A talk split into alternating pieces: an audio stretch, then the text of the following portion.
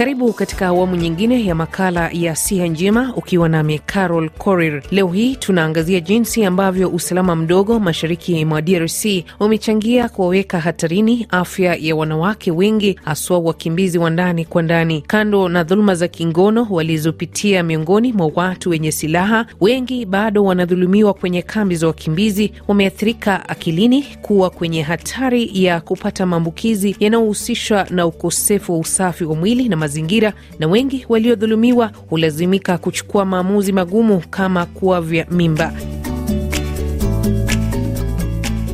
Katika makala haya tutakuwa tunazungumza na Daktari Rebecca Kiu, mmoja wa madaktari wanaosaidia wanawake hao kwenye vituo vya madaktari wasio na mipaka. MSF inasema kila siku huwahudumia wanawake sabini kutoka kambi za Lushagala, Bulengo, Elohim, Shabindu, Rusayo na Karuchinya. Hali halisi katika vituo vya afya ambavyo vinasimamiwa na MSF ambavyo vinatoa msaada kwa waathiriwa ambao ni wakimbizi wa ndani kwa ndani katika maeneo ya Goma. Kwa majina anaitwa Rebeka Kihiu. Mimi ni mganga, nasimamia kituo cha MSF Holande hapa Goma, katika vitongoji viko kando kando ya ya mji wa Goma ambavyo vina wakimbiaji wa humu ndani ndani wanaketi Bulengo na nasimamia Bulengo na Mshagala uh, kama sexual violence program activity manager. Katika hizi kambi kumekuwa na wamama wengi ambao wameweza kupata kubakwa. Ni kambi duni sana. Ukisema hivyo, namaanisha kwamba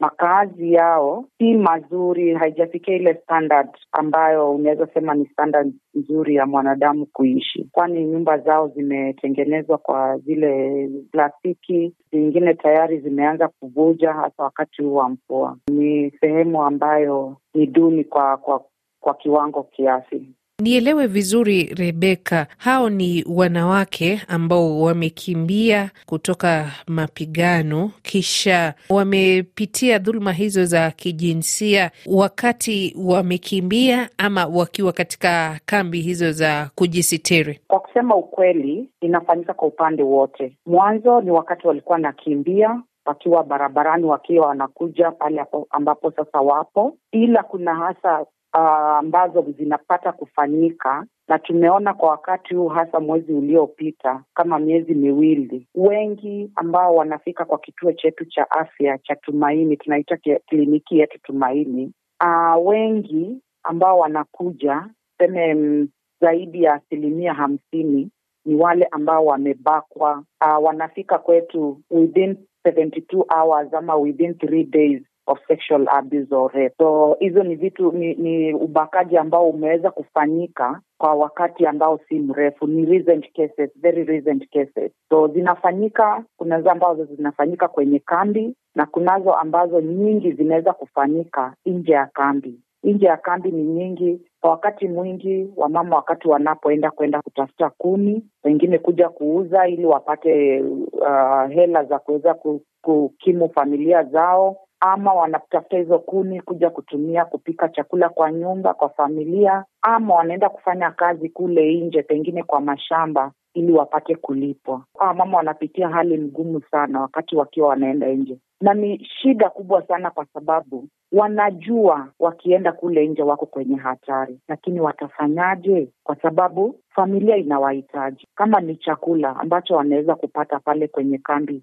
ya msaada, kulingana na zile NGO ambazo zinaweza kupatiana chakula, wengi wanasema chakula hakitoshi. Wamekuwa wakipewa hata hela, wanasema zile hela hazitoshi kuongezea zaidi, wakati wanapata hizo hela, tumepata ambao wanakuja kwa kituo chetu wanalalamika ya kwamba waliweza kuvamiwa kwenye nyumba zao. Naweza kupatia picha kidogo ku, u, ili uweze kuelewa hiyo nyumba yao. Ni plastic sheet, haina mlango, wakati mwingi haina mlango, pengine mama ameweka tu kitambara ama leso kwenye mlango, ile itazuia tu, so mtu haiprovide security ya kutosha. So unapata kama ni kuvamiwa, wanaweza kuvamiwa usiku, hasa wamama, pia binti wako ambao ambao wameweza kuvamiwa na wanaitishwa zile hela ambazo wamepewa. Anaweza kuwa ako na hizo hela anapeana, ma anasema hana hela, ila tu bado ataweza kubaka. So wanapitia wakati mgumu sana. Ni huduma gani ambazo mnatoa kwa wanawake hao katika vituo vyenu vya afya? Uh, katika Tumaini aa, kama unapata kuelewa aa, ubakaji ni emergency, ni, ni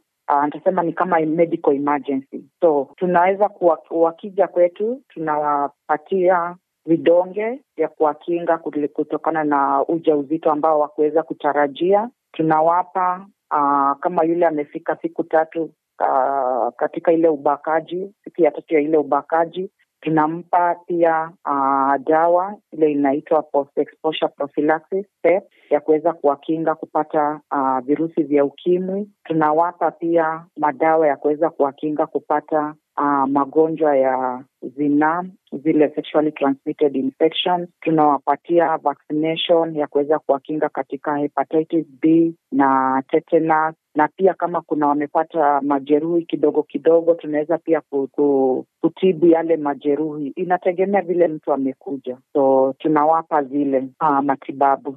Vipi kuhusu afya ya akili? Na ndio pengine nimeweza kusahau hapo kidogo, tunaweza wakati tunawapa yale madawa uh, yule mganga ambaye mwenye atampata mara ya kwanza kuna ile kwanza tunaita uh, uh, psychological first aid PFA. So ya kwanza akiwa anapeana ile historia yake, tunampa hiyo PFA, kisha akishapata madawa ile yote, anahitaji, tunampeleka katika chumba chetu cha kuweza kutunzwa katika kiakili, matunzo ya kiakili, ile mental health, psychosocial support. Nikiangalia ripoti yenu, pia kuna mahali ambapo mnasema kwamba wengine wanafanya maamuzi ambayo ni magumu kidogo ya kuavya mimba. Hili likoje? Ndiyo, inakuwa, inakuwa gumu kwa mama. Uh, fikiria umepata ujauzito ambao ukutarajia. Kitu cha kwanza, kitu cha pili ni ulibakwa, kitu cha tatu ni mtu ambaye umfahamu.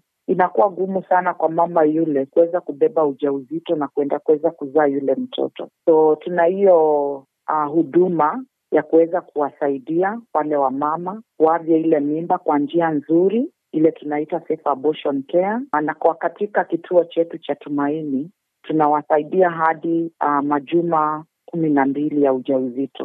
Uh, ikapita pale, kuna kituo cha serikali ambacho tunaweza kuwapeleka kwa sababu wako na vifaa zaidi ya ile tunaweza wasaidia zaidi ya majuma kumi na kumi na mbili. Wale ambao wamejipata katika hali hiyo, lakini wameamua kwamba watabeba ujauzito mpaka mwisho, huwa mnawafuatilia? Nadhani tulipata kesi moja ambaye alikuja kama mimba imesonga kidogo na angeweza kusaidika hata katika hicho kituo chingine kingine ambacho tunaweza kuwarifaa kule. Aa, mimba ilikuwa imepita kiasi. Kwa upande wetu tunaendelea kumpa ile psychosocial support. Ilifika wakati yule mama tukaweza kumwelekeza kwa actors wengine ambao tunatumika pia na wao kama reference ili waweze kumsaidia kama ni matunzo ya ujauzito, aweze kufanya matunzo ya ujauzito kwa vizuri, aweze kusaidika wakati wa kujifungua, kwa sababu kama ni hospitali nyingi za kujifungua humu Goma inabidi alipe. Anasaidiwa na yule mama anaweza kujifungua kwa uzuri, na pia wataweza kumwendeleza kumsaidia kama ni ma, ma, malisho ya mtoto, malisho ya mama matunzo ya mama baada ya kujifungua. Umeelezea kuhusu hali ambao wanaishi wanawake hao, si mahali ambapo inastahili mwanadamu wa kawaida. Unaweza kumpatia msikilizaji picha ya hatari ambazo hali hii ya usalama mdogo ambao umefanya wengi kukimbia katika maeneo haya Goma inawaweka wanawake kama hao? Ni usafi wa mwili inakuwa ni gumu wakati mama ako kwa wa ile, wakati siku zake za hedhi inakuwa ngumu, hawana zile taulo za hedhi, unapata hawana kama ni zile chupi za ndani, pengine hana ya kutosha, na hata kama ako naye ni moja na hana ya kubadilisha. Haswa inakuwa wakati mgumu sana, hasa wakati wako kwa hedhi, anashindwa aitoe, aoshe, kisha atavalia nini tena, na akiitoa ataosha, ataianika wapi? Kisha sio taulo ama ile uh, chupi peke yake E, ndoo ya kuoshea, sabuni you know, hawapati nitaita hygiene kit nitaisema aje kwa Kiswahili, ni ngumu kidogo. So unapata kwa wakati mwingi wale wamama pia wako kwenye hatari ya kupata infection, kwa sababu kwa hali ya usafi kweli kabisa haitakuwa imefikia. Basi kufikia hapo tunatamatisha siku ya leo makala ya Sia Njema. Mimi ni Carol Korir.